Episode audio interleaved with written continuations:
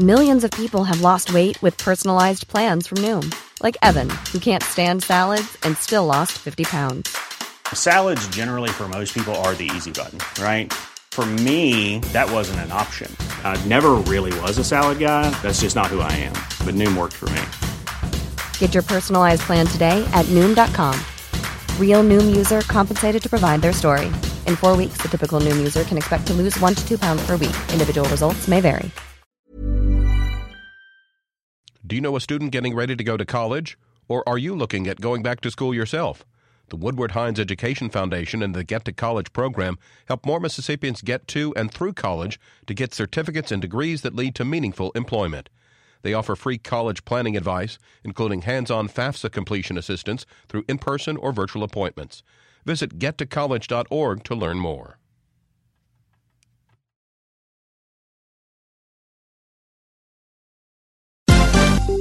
This is MPB News.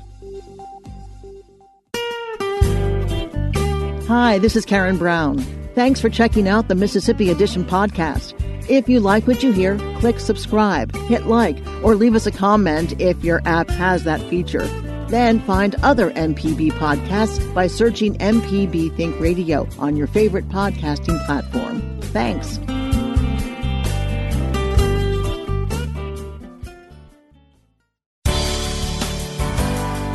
Good morning. It's 8:30 on Friday, January 15th. I'm Karen Brown and this is Mississippi Edition on MPB Think Radio. On today's show, after the health department's scheduled vaccinations abruptly reach capacity, residents seek answers from officials about when the next shipment of doses will be available. Then, with FBI warnings of protests beginning this weekend throughout the nation, we examine Mississippi's preparations. Plus, 60 years after the first Freedom Rides, we reflect with a civil rights veteran who was arrested in Jackson and sent to Parchman. This is Mississippi Edition on MPB Think Radio. Mississippians are expressing frustration after surging demand filled all the state's drive-through coronavirus vaccination appointments earlier this week. After Governor Tate Reeves announced the state would deviate from CDC guidelines and extend vaccine eligibility to all residents 65 and older, as well as all residents 18 and over with underlying health conditions, thousands of residents overwhelmed the Department of Health scheduling apparatus, causing long call waits and website delays delays. Preston Cantner of Grenada was trying to schedule an appointment for himself and his 85 year old uncle. He tells our Kobee Vance the experience has left him frustrated. He gave out a phone number, of course, and uh, and uh, and a website, I think, and uh, and he said all you got to do is go to that, and you know, you every you know the world will be bright and shiny once again, and uh, so ever since then, I have been diligently trying to call this these phone numbers, this this website. I've talked to the health department and Grenada and Greenwood and getting all this information, but I never, I never, uh, I'm still trying to get a, vac- uh, a vaccination. So uh, it was it was uh, extremely frustrating, and and it reminds me why people dislike the government, dependent on the government, because they can't do anything apparently. Uh, were you trying to call, or were you going online? I did both. I did both, and uh, uh, I would think of something else, and I'd I call the health departments, and uh, you know around me, and and uh, you cannot access anybody, which is, is I mean, uh, in most situations you'd call that a lie, but nevertheless, uh, you cannot. And I've tried a hundred times in in the in the day since I started, and and uh, it's extremely frustrating, and and uh, and it's and it's sad because a lot of people, while we're waiting, I'm sure a lot of people are going to die because of this, and uh, uh, hopefully I'm not one, but uh, it is sad. Could you talk about you know having the having been told that you were able to get the vaccine after you said waiting for a long time, and then now to the point where the Department of Health says we just have no vaccines available until maybe mid February. Uh, what what does that feel like? Uh, it's it's uh, it's the icing on the cake. It's it's it's bitter. It's a bitter taste, and it's uh, and and it's, it, it makes you feel helpless. Preston Cantner, a resident of Grenada with our Kobee Vance. Officials say the demand and fulfillment of the current allocation will lead to continued allocations from the federal government in the coming weeks. But State Health Officer Dr. Thomas Dobbs says the change in the distribution plan is revealing an imbalance in access that is detrimental to the under-resourced. Our initial plan, based on the tiering, really was going to be consistent with the CDC guidance. But as you've seen, and, now it's happened, um, all that is no longer applicable. Um, we got guidance from HHS that they no longer want us even to consider using that, just to go ahead and do everybody over 65 with medical conditions and just give it to as many people as quickly as we can. And, and that's, that's okay. But what we've seen is we've seen a real sort of imbalance between have and have nots, um, people who have cars and good computer skills can get an appointment and people who don't can't. Um, we uh, ha- had a, a, great intent to work a lot with um, local providers, uh, community health centers to get vaccine out. But then last week we had an almost wholesale shift to um, large scale drive-throughs. And it certainly got our vaccination numbers up, but it is making the equity issues that, that much worse. You can see that of the vaccine distributed, only 15% have gone to folks who identify as African American. And this is actually worse than it was a couple of weeks ago. So this is a huge challenge. Um, we are working to address this. Uh, we are going to try to make sure we open up more locations in, in areas where there is need. But if you look, you look at Hinds, um, you know, it, it is going to have the highest number of folks who are vaccinated, but it's also the biggest county by population. And we are going to open up a drive-through site in addition to the clinic partners we have. And I'll say Jackson Hinds has been a fantastic partner, and we've given them about a thousand doses, and they used every single one of them up very quickly. So look forward to getting with them in Central Mississippi and, and other high value partners going forward. Governor Tate Reeves is defending his decision to expand coronavirus vaccine access that led to bottlenecks, system crashes, and hard feelings. Reeves says the state has been able to push out more vaccines since the change, saying doses don't do any good sitting on shelves. Well, obviously, I wish we had more uh, vaccinations available. Uh, Mississippi has received approximately 300,000 doses of the vaccine in the first three weeks of that program. Uh, the vast majority of the doses went to hospitals, and to date, um, after three weeks, the, they had inoculated 19,500.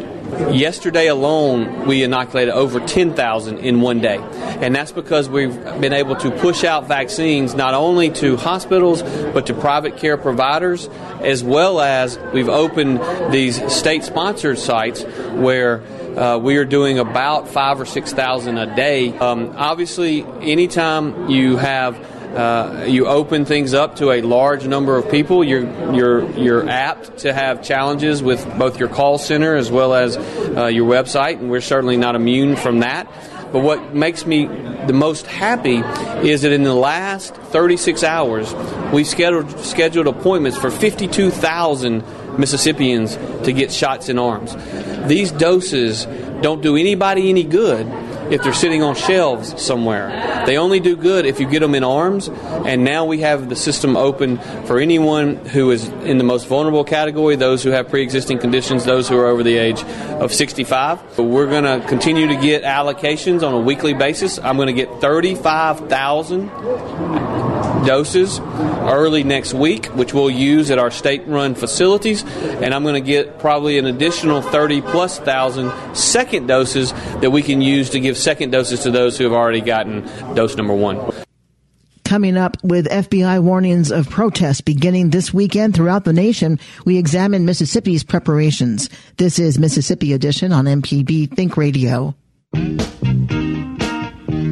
Hey, this is Larry Morrissey with the Mississippi Arts Commission. I'm one of the hosts of the Mississippi Arts Hour, the arts interview show on Think Radio. We talk with visual artists, musicians, writers, as well as people who help bring the arts to their communities. We hear about how each artist learned their craft and get some insight into their creative process. You can hear the Arts Hour every Sunday at 5 p.m. on Think Radio, or listen anytime by subscribing to the show through your favorite podcasting app.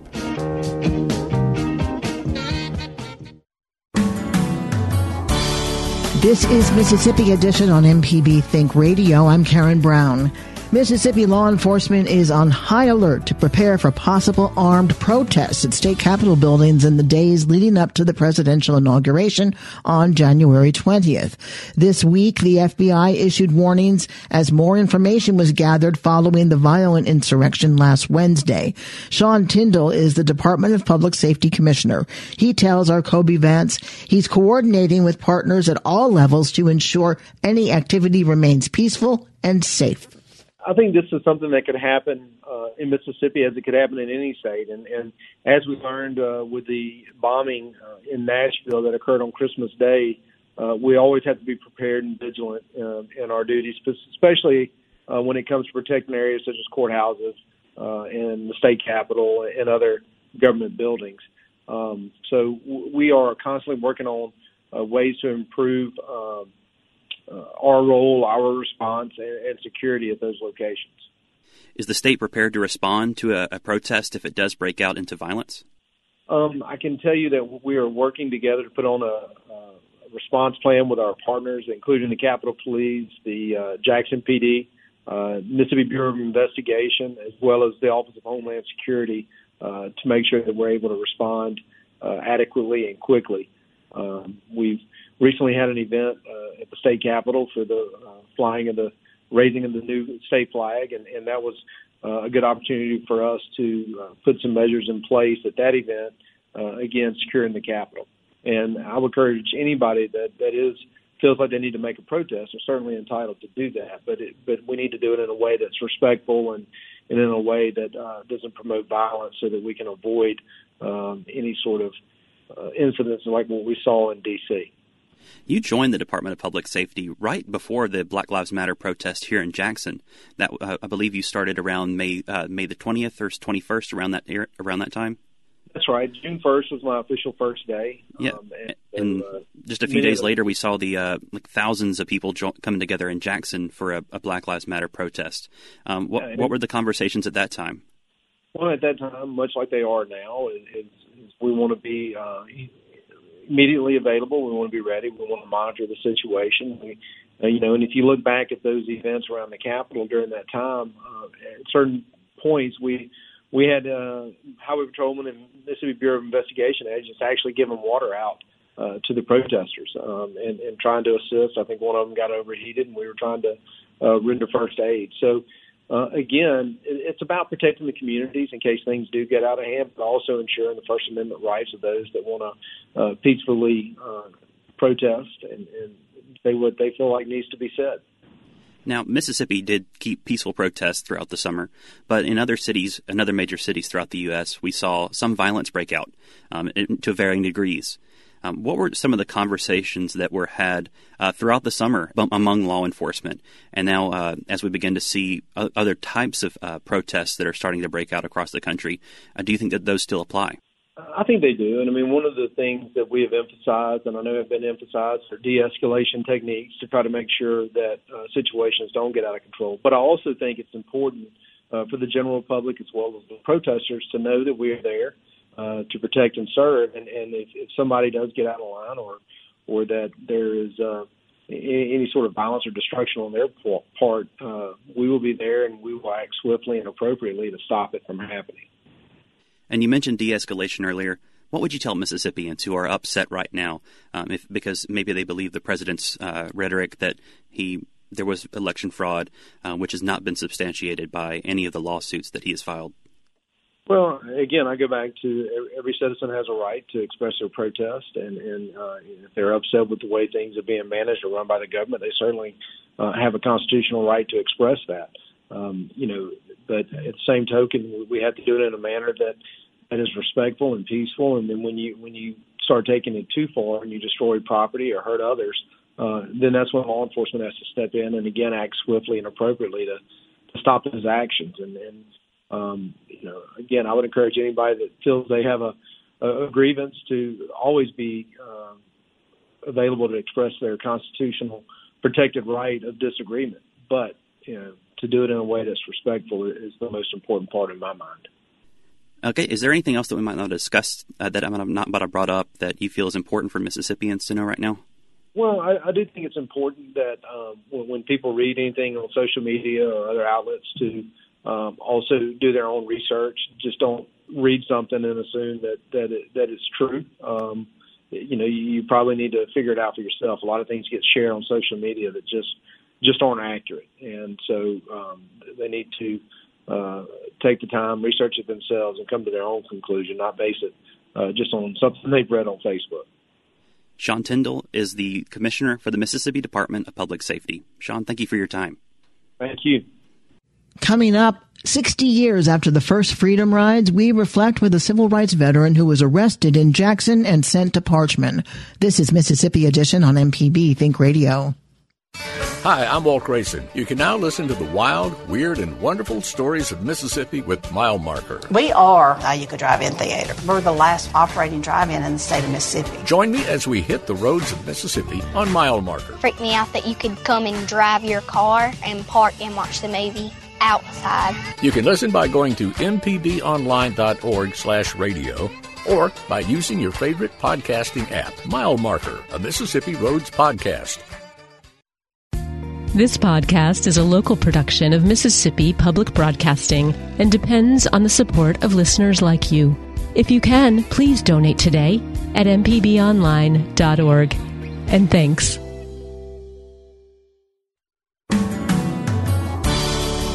This is Mississippi Edition on MPB Think Radio. I'm Karen Brown. A civil rights veteran who has worked and fought for 60 years, David Dennis was one of the original freedom riders who rode from Montgomery to Jackson in 1961.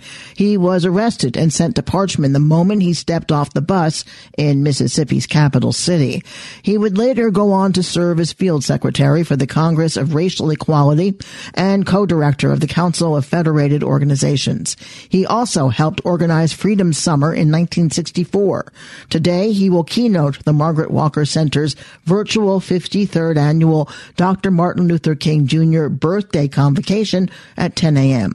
Dennis joined us earlier this week to reflect on the events that led to his ride into Jackson and how he views the recent surge of protests in the fight against racial injustice my motivation was coming from several pieces. One, one is I was I wanted to go to finish school. I had just gotten out of jail in New Orleans for uh, sitting in uh, for picking at, the, at a McCrory store uh, downtown. And so I was really trying to finish up my semester, and I didn't want to go. But the uh, when I saw the uh, Freedom Riders who came into New Orleans uh, from being beaten so bad, I mean Jim Peck was, I mean he's bandaged up from head to toe almost, and the rest of them uh, that was his passion want to go, but I still was so reluctant. So I of in between uh, the passion is, and so when I got to uh, to Montgomery, is really when this sort of change came over me. When I really began to really become committed to a movement. As soon as I got there with all this, there was a meeting at a Dr. Harris's house, who's a local dentist. And in this meeting were people I have read about, like Dr. King, Diane Nash, uh, Wyatt T. Walker, you name them, and the civil rights movement, they were at this house, and they in the midst of a debate as to whether or not the riots should continue. And so during this debate pieces, I'm also having a personal debate as to whether or not I want to continue this ride, whether I want to get back, try to figure out a way to get back to school. Young people were insisting to continue to ride, and the elders there were trying to convince them not to uh, because of the fact is they felt that they should um, they might be getting they'll be injured and maybe killed. And so during this there is it was like uh, you know something happened. I mean I, I heard this voice in the room that said there's not enough space in this room for both God and fear. And whatever happened there, I just uh, you know felt it, you know, and I just was committed. And from that point on, fear was, I, I had been afraid during the movement. I was afraid going, I was, I volunteered to be on the first bus. Uh, it was like, this is something I have to do now. It's a part of my life. And so, uh, but the, uh, it wasn't that I wasn't afraid because we had to go through a mob to get to the bus station. And I think that I don't know of anyone who got on those buses, especially the first bus that I was on, felt that we were going to be we were going to make it from Montgomery to Jackson, Mississippi. We had no idea that President Kennedy had already decided that that bus was going to get through no matter what is, and he had all these National Guards and stuff like that along the highway, the helicopters overhead and whatever. Uh, we didn't know that was going to happen, um, but that was that that was the time, um, or whatever, they in that room and people prayed, and uh, and we decided, the young people decided we were going to go no matter what because to stop this bus ride, uh, we would let them win, and so we couldn't do that. So there were no problems on the way to Jackson, but what happened when you arrived in Jackson? Well, soon but we actually, to be honest with you about this, is what people don't know is that, in my opinion, is we were arrested before we even left Montgomery because we were we got once we got on that bus, you had National Guards on the bus. Uh, your bus was escorted by the National Guard, state police, whatever you have, and they only made one stop, and that was at the state line to change guards. That's the Mississippi Alabama line, and then we went straight. I mean, people couldn't go to the bathroom. We had, I mean, it was just straight there. So when we got arrived into Jackson, there was a line of uh, of of, of the uh, National Guard, police, and others that from as you got off the bus, that was like a little uh, a walk uh, through uh, that people walk through straight from the bus into the white waiting room, straight through the white. When you enter the white waiting room, the chief of police was saying is, okay, you cannot be in here. You have to leave, or you're going to be arrested. Move on. And you walk right straight through that door, through the waiting room to into the back, outside, into the back of a paddy. So as far as I was concerned, we were arrested when we left Montgomery. Uh, um, but that, but that's what happened. Nothing uh, happened there. We went from there and then straight to Parchman. How long were you held at Parchman? I wasn't held that long. Is I guess it was maybe about a week uh, because we were some of us were uh, uh, uh, released on bond. They got us out on bond, in order to go and recruit more students, uh, more people to come on to continue to rise, and also raise money to support the rise. So that's what I did when I, uh, I, I came out with some of the New Orleans CORE people to continue to do that, and then we had to go back to uh, uh, to for arraignment and stuff like that is, and went back to Parchman. Did you go on other freedom rides? Yeah, we went on some testing uh, after that out of uh, Shreveport and uh, around in Louisiana. Uh, and uh, uh, some of us went into McComb and other places. And so that was these short uh, freedom rides. Uh, I was not ar- arrested on any other uh, rides per se, except that it was I was arrested taking some people to um, uh, to the bus station to participate in Iraq in Shreveport, which is my hometown is. In fact, I remember that day because that was on August the 4th in, of uh, 1961, uh, which was also the same day that Barack Obama was born. Does it seem like it was 60 years ago? no. In, in one sense, it, it, you know, uh, my son and I are, are writing a, a book of memoirs and stuff like that. Is so a lot of the stuff that happened during that period of time is you know you just forgotten about. Um, but it doesn't. It, I mean, in some senses, it's almost as if it happened yesterday. Uh, and and then you can. Uh, I mean, it's really, in fact, is the what's happening today in the country is really reminiscent of what was going on then. I wanted to get your reaction to Black Lives Matter. Yeah, well, uh, first of all, in terms of the Black the Black Lives uh, Matter movement, reminds me of CORE and SNCC's young people and what we were doing back in the '60s. And so, what we were doing seemed to be radical to some people. So, what we did in terms of marches and demonstrations then is a lot of people wrote about that and they called, called them riots you know, when actually what they were doing was protest. Uh, you know, so the the the, the situation with the Black Lives Matter during the summer, uh, we I saw them as protests, and in some cases, some of them got out of hand. Uh, what caused that, I'm not sure. Uh, and I don't want to make any speculations about that is, but but I thought that the what the students, the young people were doing, was trying to bring uh, an attention to issues that uh, that the country has uh, sort of avoided looking at. David J. Dennis Sr. is the keynote speaker at the 53rd annual MLK virtual birthday convocation this Friday. And I thank you so much for being with us and sharing your story with us. Thank you for having me. In 1969, Margaret Walker organized the first MLK convocation at Jackson State to honor Dr. King just nine months after his assassination, making it one of the oldest commemorations of his life in the nation. This has been Mississippi Edition on MPB Think Radio. Thanks for listening to the Mississippi Edition podcast from MPB News and MPB Think Radio. Don't forget to subscribe if you haven't already, and if your app lets you, leave a comment or review. We really do appreciate it. Remember, you can always get in touch with MPB News on Facebook and Twitter, and fresh episodes of the podcast are posted every weekday morning. I'm Karen Brown. Thanks for listening. This is Mississippi Edition from MPB Think Radio.